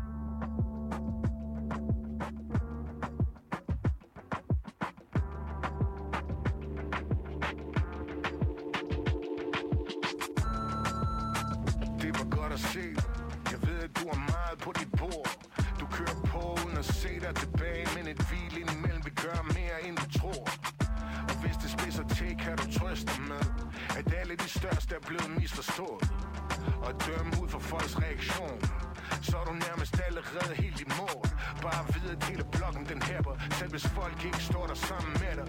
Selv hvis de først forstår det, når det er for sent. 7, 9, 13, vi vil bare se dig pænt Ja, der fælder nok op, folk de er fucked up. Du bevæger dig i et højere luftlag, det er godt nok. Svært at forene sig med, når man kommer fra ingenting. Og ikke kan se sig selv i deres vinkling og gode hjerter bemærker sjældent, de bliver brugt. For selv hos en fjende er der ro under flugt. Lad dem aldrig stikke blå i dit syn Og lad os få en kaffe næste gang, at du er i byen, vi ses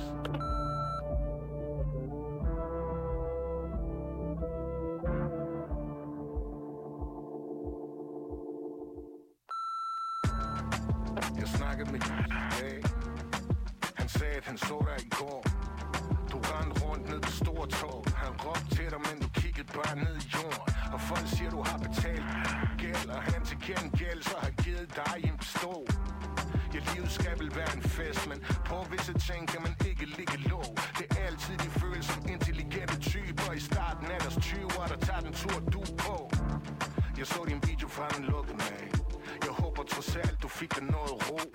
På vej op vil alle være med Og de gnider deres hænder, når du på vej ned. De vil bare have første buket til din derot snak lort, når det er slut. Men fuck dem alle sammen. Bare koncentrer dig om dig. Du gør det bedre end de bitches Eller når du laver fejl. Du skal bare lige tilbage på din ben. Bare lige have dit hoved skruet helt på en kant Vi snakkes.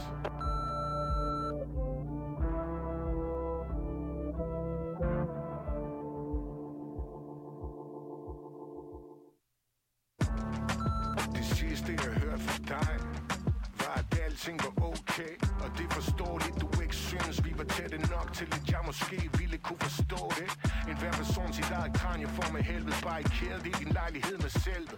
Hørte at din bror løb rundt i kvarteret efter brækjern. Han havde ikke set dig på dag og sidst var du fjern.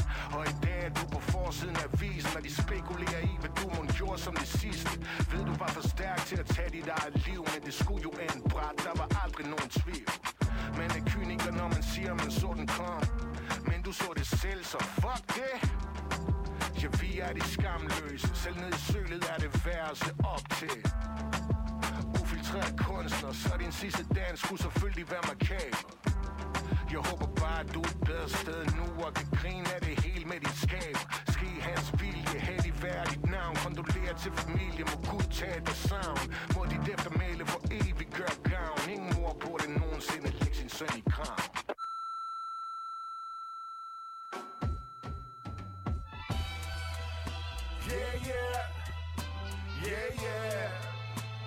Vi ses, når vi ses, ses inden længe Yeah, yeah. Yeah, yeah. Hold en plads til mig, så vi kan hænge.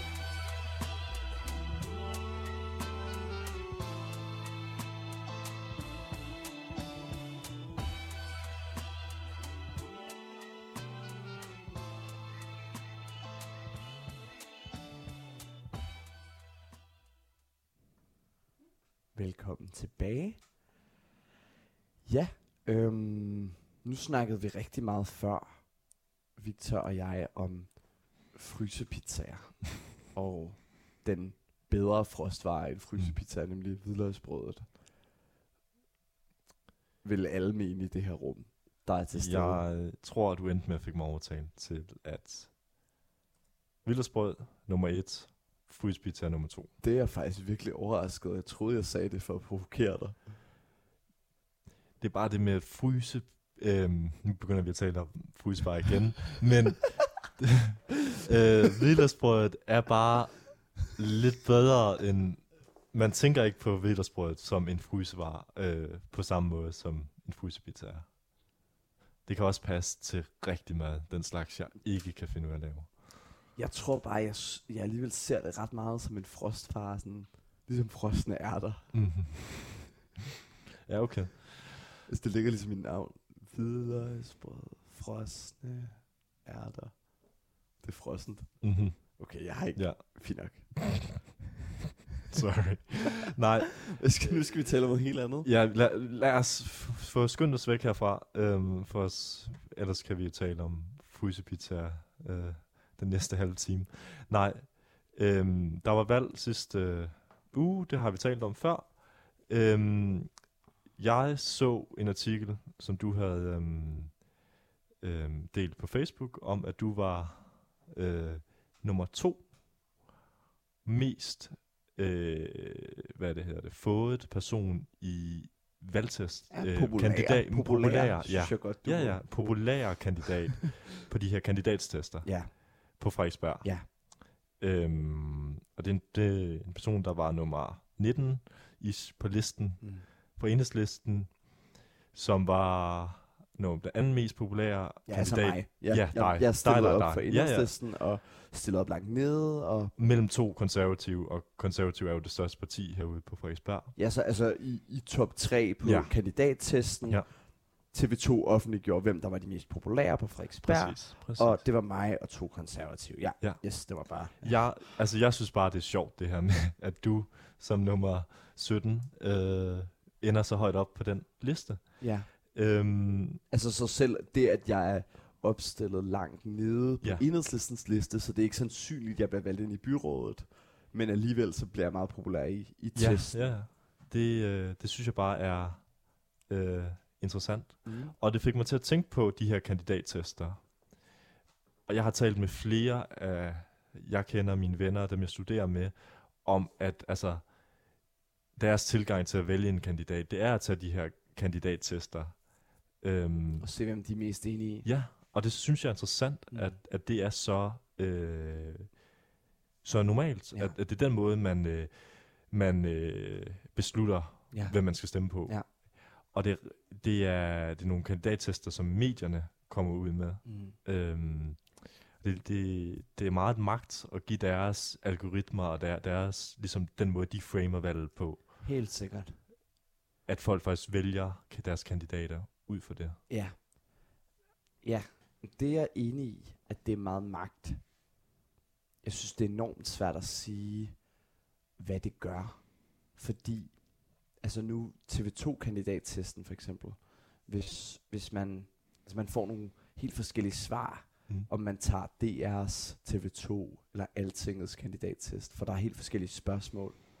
Øhm, så, så du kan have de samme overbevisninger, men alligevel få vidt forskellige kandidater for de forskellige tests. Det er jo på en måde meget godt, at der er forskellige tests, Mm. og jeg synes også, det er ret godt, at borgere har en måde at tjekke, altså i en standardiseret form, Ja. hvad alle mener. Men øh, jeg kan sagtens se, at det er et problem, Mm. at folk stemmer ud fra det. Øhm, ja, på den ene side er det jo er det en god ting, at, at man får forskellige muligheder, Mm. mm. men det beviser også bare, hvor usikkert det er. Altså, Ja, så hvis de her tre kilder kan give mig tre forskellige svar, hvem siger så, at nogen af dem har ret? Altså, hvor, Helt- hvorfor i alverden skulle nogen af dem have ret i det? ja det er rigtigt. Men, men ligger dit spørgsmål ikke, handler det ikke også lidt om, hvor meget vi overhovedet er engageret i politik, og hvor meget vi gør demokrati?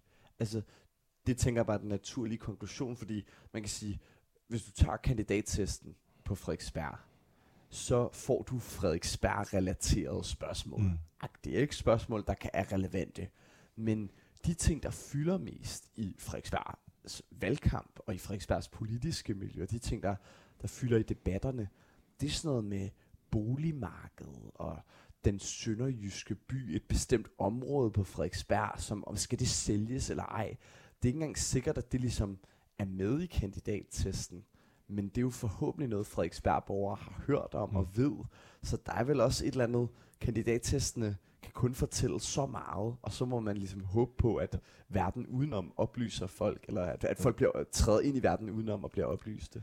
Jeg tror bare, at øh, de her kandidattester er lidt en forlængelse af den moderne vælger. Mm. Ikke? Altså, det er ikke en, der går ind og læser præcis, hvad, hvad, øh, øhm, hvad hver parti står for, eller hver, Mm. hvad hver kandidat har sagt. Øhm, og slet ikke øh, sætter dem op over for hinanden mm. på en objektiv måde. Ja. Det, det findes jo ikke. Ja. Vi er ikke rationelle mennesker. Vi, øh, det kan godt være, at der er nogle enkelte mennesker, der gør det på den måde, men jeg tvivler. Øh, lidt et sidespor. Jeg læste en artikel, eller øhm, jeg læste øhm, noget fra Berlinske, hvor der var, jeg kan ikke huske, jeg har ingen idé om, hvem det var, men han spurgte om, hvor mange mennesker tror I, øh, der stemmer på enhedslisten i København, der egentlig har læst partiets øh, valgprogram. Ja, det bliver man tit spurgt om. man bliver også tit spurgt om, som medlem af enhedslisten, om man har læst sit eget valgprogram. Mm. Ja. Hvilket jo er et absurd spørgsmål øhm, på den ene side, fordi som, som medlem af enhedslisten, så håber jeg godt, at du har læst det. Jeg, jeg vil ikke spørge dig, om du har læst det, fordi jeg går ud fra det. Jeg vil ikke svare af fortrolige årsager. Ej, helt. Jeg har læst det. Du har læst det. Moving on.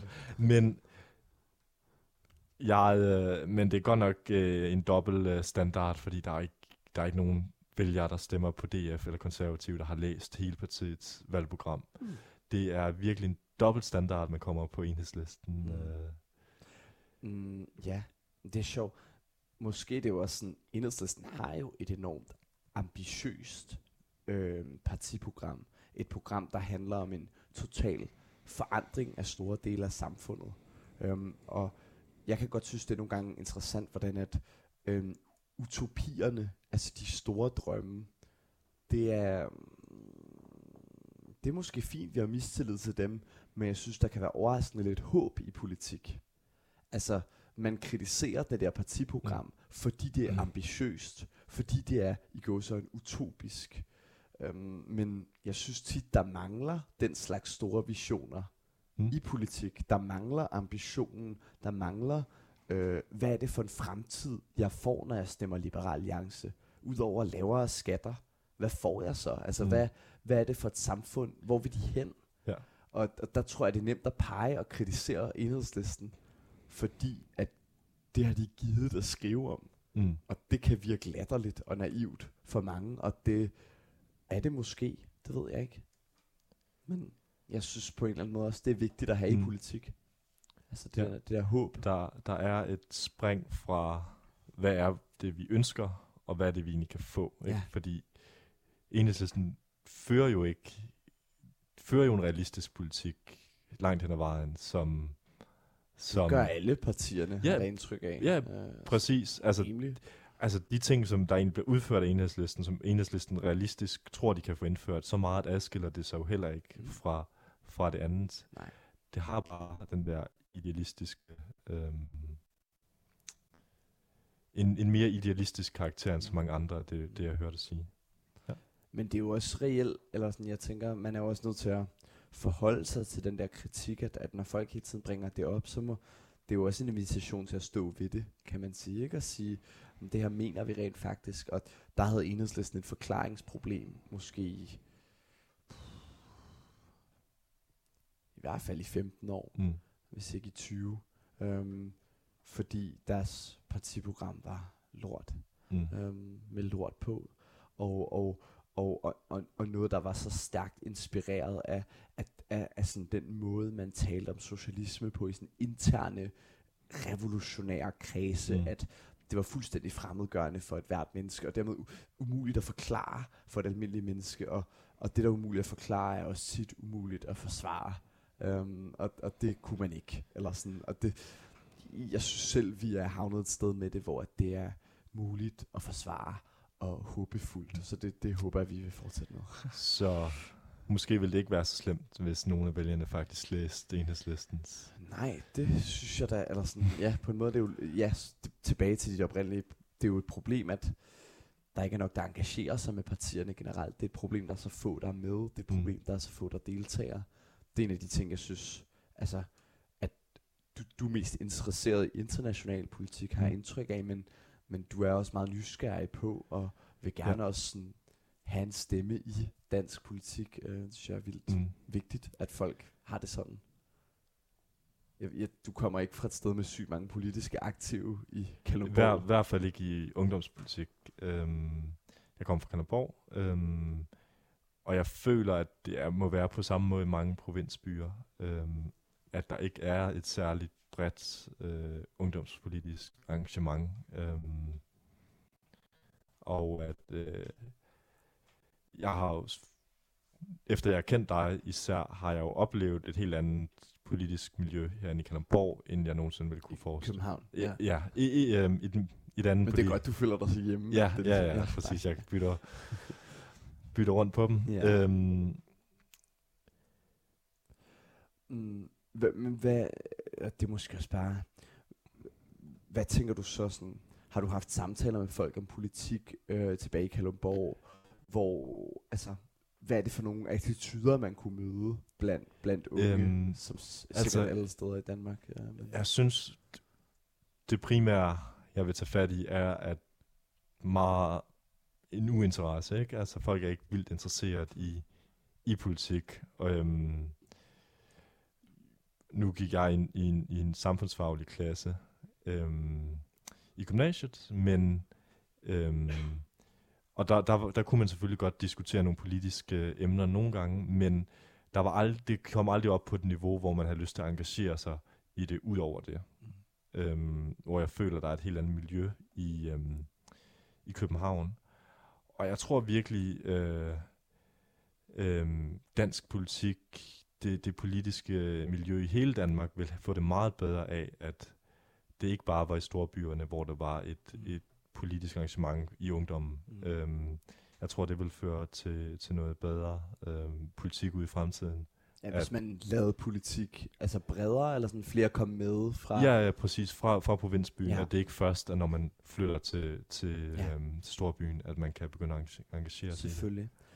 Jeg tror ikke, man skal underkende, bare lige for at sige. Mm. altså jeg, jeg, gik, jeg gik selv på Frederiksberg Gymnasium, øhm, i en samfundsfagsklasse også, og øhm, jeg var den eneste fra min klasse, der havde gået på efterskole, øhm, og øh, jeg var også, altså som mig og min veninde fra min klasse, blev politisk aktive, men ellers var det det samme, mm. Som du fortæller, okay. Hæftige ja. Diskussioner, Så, men, men, men, men intet engagement, og, og det tror jeg var meget karakteristisk for det gymnasium, så det er klart, der er flere, mm, der er et større politisk miljø i København, men det er jo også fordi dem, der, dem, der så ved det, de kommer ind og finder et fedt fællesskab, heldigvis, kæmpe mm. Opfordring, melder ind, men sådan der, altså, de finder det, og det, det trækker jo, altså det gør jo ja. Ja. også, hvis du er en af de tre politiske engagerede i Kalundborg, så vil det jo bare øge din lyst til at flytte til København, fordi der kan du finde nogle venner, det, øhm, desværre, eller sådan, det, hvis, øhm, Ja. ja. altså, det er jo, go- det er jo godt, det, øh, det er sådan, altså det er godt, man har den mulighed i København. Ja. ja. Det ville bare være bedre, hvis man havde den samme mulighed andre steder. ja, det handler jo om at brede det ud på en eller anden måde, ikke? Og, og sikre, at der er nogle mennesker i, i de mindre byer, som øh, kæmper ja. Kampen der. Men øh, altså, hvis man trækker den længere ud og taler om de endnu større tendenser, så er det jo også et spørgsmål om det her med, at rigtig meget af ungdommen er jo i store byer, hvor man kan gå på universitetet. Ja.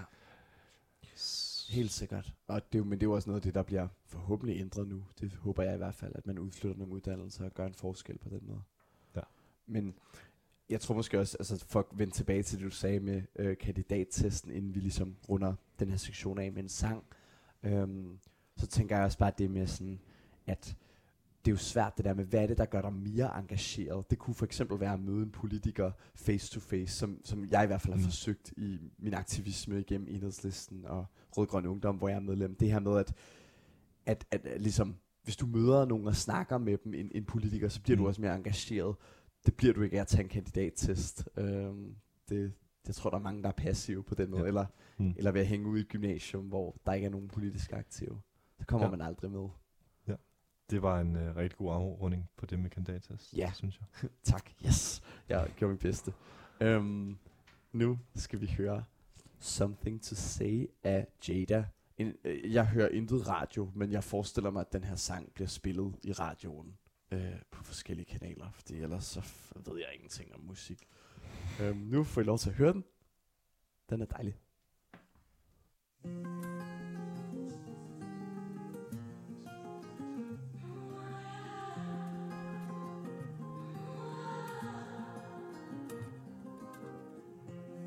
Looking back on a time where it was easier to breathe. I still made room for you to make my heart beat. You and me used to hold each other closely. Suddenly, you say you no longer know me. If you got something to say, why are you walking away? Just tell me straight to my face if I was out of line. It's a little too late, baby. You've been out of place, but you keep slipping away. We're running out of time.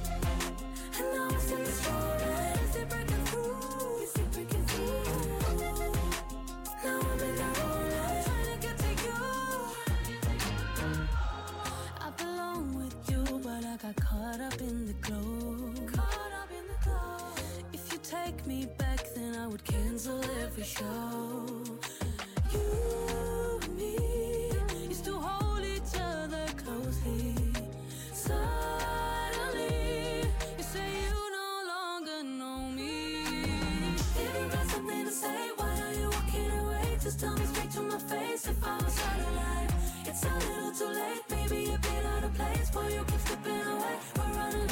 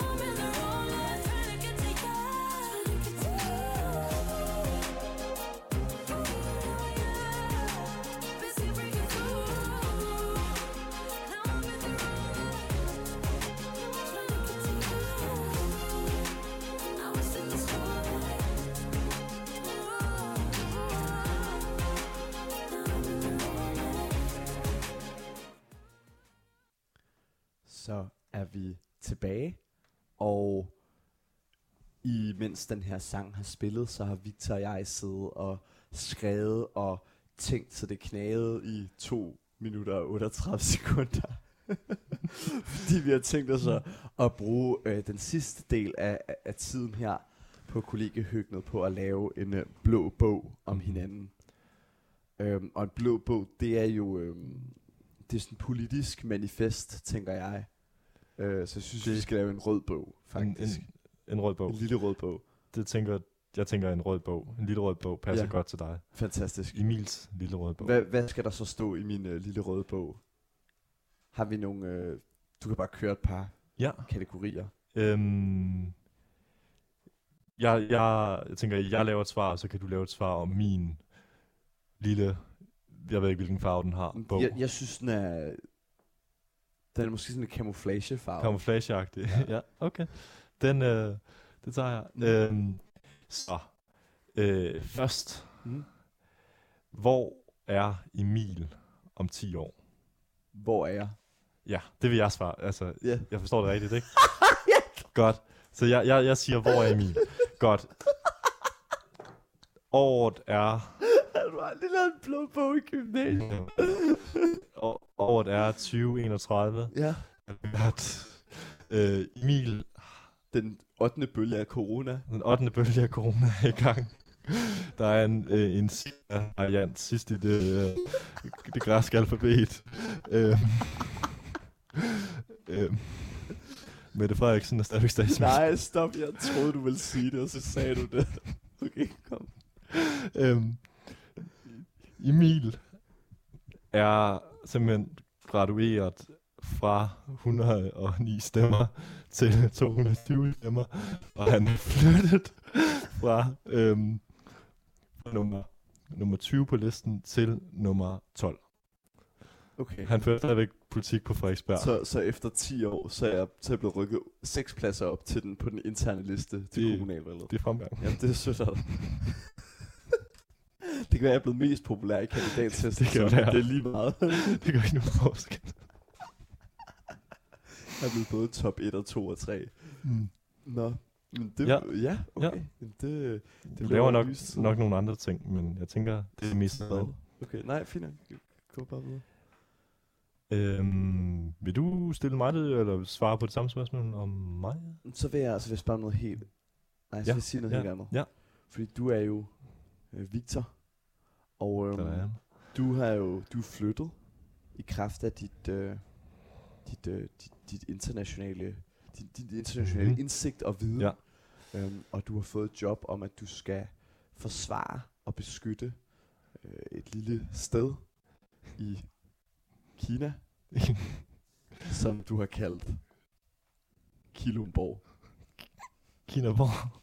Jeg ved det ikke, jeg sagde det. Det var bare noget, jeg Det sagde. var, okay, fair nok. Øh, så, så hvad laver jeg der? Jamen, der er du øh, en trænet officer, I, du, selvfølgelig. ja, selvfølgelig. Fordi øhm, Jeg er fortsat i det danske forsvar. du bliver jo faktisk promoveret allerede næste år, og, Mhm. og springer øh, posterne, så du er blevet, øh, du går fra at blive, ja, jeg har spillet meget stratego, du går fra at blive øhm, minør til at blive, du har været spejder, så bliver du minør, underofficer, løjtnant, tegn, stjernet, et stjernet, feltmarskal. Du blevet feltmarskal. Jeg blev fældmandskab. Ja, tillykke. Mange tak. Jeg giver dig hånden nu. Øh, Jeg gav dig ikke hånden. Øhm, okay. ja. Øhm, moving on. Øhm, I Emils lille røde bog står der... der... Bare lad det hænge. Nå, fint. Ja, kom. ja. Okay. Super. Jeg sætter pris på forfremmelsen, Ja, men, fint, øh, fint. men jeg tænker, at vi skal fortsætte. Okay. I, i Emils... Øhm, Man er øhm, få ord. det der, ja. I Emils lille røde bog, Ja. ja. der står der noget om hans yndlingsdyr. Mm-hmm. Øhm, Emil har simpelthen øh, oprettet en talende delfin. Yes! Ej, jeg glad for, at du sagde det. Men ved du godt, at sådan... Jeg synes ikke, delfiner er særlig fede, egentlig. Hvorfor? Hvorfor? Jeg, jeg, tror, jeg synes, det er sådan et ligegyldigt dyr. Måske er jeg bare lidt i et humør, hvor jeg kan lide dyr. Mm. Hvor er delfinen så? Hvor har jeg den henne? et, øhm, på det, i et akvarium øhm, på de badeværelser. Du har simpelthen et stort akvarium. Hele badeværelset er et akvarium, basically. Hvor var den- en Nej, nej, nej, nej. Bare lige tænke, tænke logikken igennem her. Fordi det, der er med den her øhm, delfin, er, delfin. Ja. Så du ser den ikke som Du ser det jo som, øhm, som en, en ven. Det, øhm, kun tale under vand eller over vand. Det er... det, det skal de er, øh, hvem det nu var, der fandt på det med den talende delfin om lige bag. Mig. Der er der fandt på... Okay. Hvis, øh, må jeg så sådan stille dig et øh, helt andet spørgsmål. Ja, gør det. Hvorfor, hvis du ikke kan lide delfiner, og synes delfiner er så meget, hvorfor hedder, din, hedder du noget med delfin på Instagram? Mm. Øhm, det var fordi, jeg skulle bruge et brugernavn. Mm. Det er tit grunden til, at man finder et brugernavn. Men, ja. Okay. Um, et simpelt svar. Men Han er få ord. der er jo mange delfiner tæt på den ø. Uh. Du nogle gange. Ja. Og når du har tre ting med skulle det være. Det er mig, der svarer på det spørgsmål. Og øh, det er selvfølgelig fryspizza. Selvfølgelig. Jeg lige kunne leve den. Og det der taske, våben og udstyr. Er det ikke sådan? Hvis Jeg jeg der har er en, flere ting i tasken. jeg har en Det taske med en diskussion, det der. øh, hvornår er en ting flere ting? Øh, tasken har en lynlås. Er lynlåsen så også en separat ting? Der er- sådan er tasken. Så dumt, så dumt. der er Accepter, in, in, individuelle stykker øh, ananas på den nej, der frysepizza, som ja, også tæller præcis. som flere ting. Ja, præcis. Fuck af. Øh, du har en taske med ting med. Jeg følte, jeg, ja, det var mig, der var noget der. Mm-hmm. Øh, jeg, jeg, du har en ting med en militær taske med, og så har du selvfølgelig de der, det er sådan nogle høretelefoner, du har, og alle andre mennesker har dem også. Det er sådan nogle små hvide nogen. Airpods. Ja, det er AirPods, tak. øhm, ja, hvorfor er det, man har dem egentlig? Altså, Jeg føler jeg, bare, du har dem meget. Altså, du de er der tit i dit Mm. øre. Som om de bare altså specifikt, vokser der, s- gror der. specifikt uh, Airpods, øhm, jeg kan godt lide at løbe, Mm. og uh, det er rigtig irriterende at løbe med en uh, snor mellem ørerne uh, Ja, og høre musik. det har jeg Ja. faktisk gjort. Det har ja, Du har selv prøvet at løbe. Ja, og jeg har ikke vidst, hvor jeg skulle have min telefon. Mm. Ja. Så der, der, det er en helt praktisk ting, at jeg har Airpods. Mm. Øhm, men grunden til, at jeg hele tiden går med dem, når jeg ikke løber, Mm. det, Grunden til, at du går med dem, når du går. ja, når jeg øh, bare er herhjemme, ikke? Det, jeg, jeg ved ikke, jeg, jeg synes, at øhm, jeg synes, der er noget rart over at have det, man nu hører for sig selv. Mm. Især fordi vi bor så småt herinde, Ja. øhm, og vi kan høre dem ovenover nogle gange. Ja. Det kan jeg i hvert fald. Jamen, det kan jeg også. Øhm, så synes jeg, der er noget dejligt privat over at komme hjem og Airpods i, så det kun er en selv, Mm. der, er, øhm, der findes inde i det rum. Det er meget enig i. Vil du sige, at du har et øh, symbiotisk forhold til dine AirPods? Altså, hvis Altså, ikke jeg sætter... de? Hvis Gør det nogen gange ondt, når du tager den ud? Fordi, de sidder så godt fast, Ja. øh, de er simpelthen vokset fast i min præcis, ørevoks. Ja. Øhm, vi har et symbo- symbiotisk forhold på det, at hvis jeg ikke tager dem i ørerne, så hører jeg ikke min musik. Mm. Og hvis jeg ikke var der til at oplade dem, så ville de ikke kunne spille musik. Mm. Så på den måde kan vi ikke rigtig eksistere uden hinanden. Mm. Men nu tænker jeg bare, at det er jo mig, der har valgt alle seks sange til det her program. Ja. Og jeg spurgte dig jo. Om jeg vil sætte sangen på. ja, det gør jeg. Vi havde, vi havde en snak om det med sangen, om at øh, du også føler dig lidt sådan self-conscious omkring, Når man skal vælge noget. når man skal vælge sangen. Men nu er der ikke nogen til at stoppe mig, så Nej. greb bare magten. Og jeg synes, det er nogle gode sange, du har, Tak for har, har fået valgt. Det er jeg rigtig glad for. Men det er bare den, den her følelse af, at man ikke rigtig... Man har jo puttet ligesom, at man... Øh, man det, det der med at, vælge en sang, ikke at vælge stemningen, det synes jeg er ret meget et ansvar, og jeg blanker altid, når, det, når jeg skal sende en sang over til en fest eller et eller andet, Ja. eller vælge en playliste. Ja, ja, ja. ja. Jamen, jeg kender det Øhm, godt. Ja. Men, øh, men i dag, der gjorde du et godt arbejde. Øhm, Uh, har du tre ting til en ø til mig? som du vil tage med til en ø. Ja. Altså, Emil, jeg føler, at du, Tak. at du altid øh, sidder og arbejder, enten på politik, eller også på studiet, eller også på kritikerskole og DM i debat og alle mulige sjove ting. Tak, det er, ret, det er ret tit, du siger doven, synes jeg faktisk. Mellem linjerne. Nej, det har jeg da. Nå, skal Det du har jeg da aldrig nu? Øh, Skal du ikke? øh? Holder du bare fri i dag? Nå. Nej, det er for sjovt. Det har jeg aldrig sagt. Nej, det er Øh, det kan godt være, jeg har sagt det. Ja. Men øhm, jeg, jeg føler, at øh, det kan godt være, at du kunne arbejde lidt mere effektivt, og du... Øhm, forstå mig ret, det, det er det her med, at du har så mange bolde i luften, at det virker som om, at du ikke altid har fokus på, på én ting. Mm, det har du virkelig ret i. Øhm, og det kan godt være, at det bare er et spørgsmål om, vi arbejder på forskellige måder, Mm. der er mig. At, at Mm. du, du, har, du er mere til det her med rigtig mange bolde i luften. Mm. Jeg har rigtig svært ved at fokusere på to ting samtidig. Det der med at have de der tanker i baghovedet om en Mm. anden ting, Mm. når man sidder og arbejder på et eller andet. Mm. Det er svært for mig. Det forstår jeg godt. Øhm, så derfor tænker jeg, at du vil øh, have din computer med, Mm. Ja. med en wifi-forbindelse, som helt sikkert er på den her øhm, øde ø, tænker jeg. Der må være en wifi-forbindelse. Det skulle være en øde ø. Var det ikke det? Er det ikke det, ideen er? Jeg tror ikke, jeg tænker bare sådan Bornholm. Nå, men, Der har vi været sammen. Jo. ja, Eller sådan vi har, vi har været på Bornholm sammen. Øhm, øhm, jeg tænker også, at en meget oplagt øh, ting at tage med på en øde ø var din kæreste. Nå. Det var lidt et, øh, jeg ved ikke, en øde ø, men øh, kunne det ikke være en god ting at tage sin kæreste med på Bornholm for eksempel? Jo, men nu har jeg det bare lidt underligt over, at jeg ikke sagde, at du skulle have nogle mennesker med. Nej, men spørgsmålet var, hvilke ting, så jeg føler også, at jeg tager mig et lidt et Sådan objektivisere i virkeligheden. Jeg tager mig bare en, sådan en lidt en creative liberty med, okay. med spørgsmål. Okay, Jeg udvider ting til mennesker. okay, okay. Ja. Det synes jeg alligevel er noget. Hvad med den sidste ting? Hvad med den sidste ting? Øhm, som du vil have med på noget. Ja. Ja. Øhm, hmm. øh, hvad vil det være? Har du selv nogle forslag? Du sagde jo, at jeg har mange bolde i luften. Åh oh, ja. Men jeg har jo faktisk kun én. Jeg, øhm, eller jeg har flere, men jeg bruger kun én af gangen. En hoppebold. Ja. Det vil bare...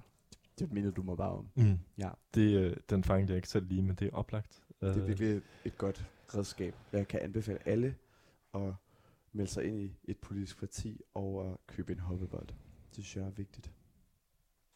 Hva- Hvad? Til, hvad?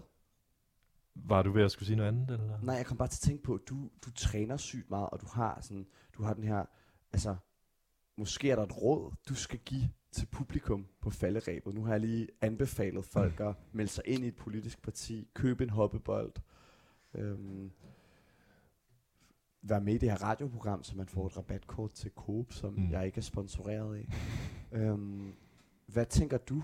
Sådan, hvad, hvad skal folk øh, tage med sig ud i verden? Øhm, i, nu du nævner det træning der, så 100 no, no bullshit livsråd, øhm, det er, at når jeg træner, så er det bare et tidspunkt af dagen, hvor jeg gør noget, der kun er for min egen skyld. Mm. Og det synes jeg er fedt.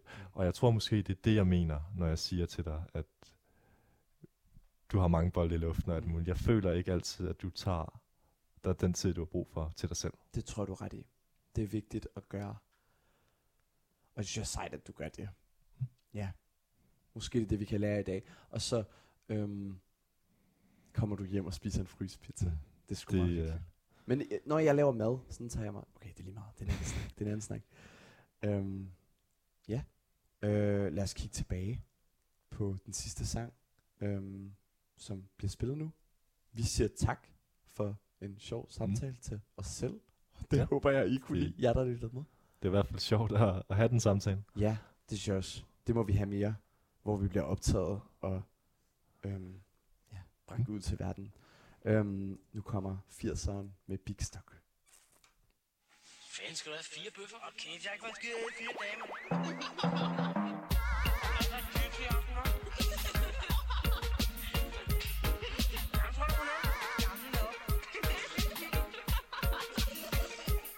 Firseren Har det som Chuck Norris med en us sin hånd For jeg kan sætte bånd i ghetto blasteren Kører BMX og spiller Donkey Kong Og jeg ligner en million Firseren. Har det som Chuck Norris med en us i sin hånd For jeg kan sætte bånd i ghetto blasteren Kører BMX og spiller Donkey Kong Og jeg ligner en million.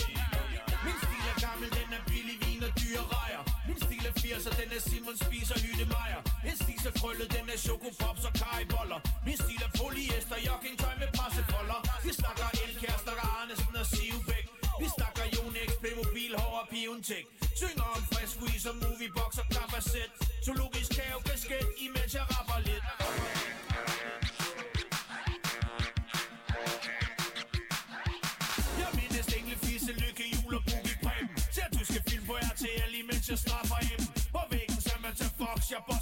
scream.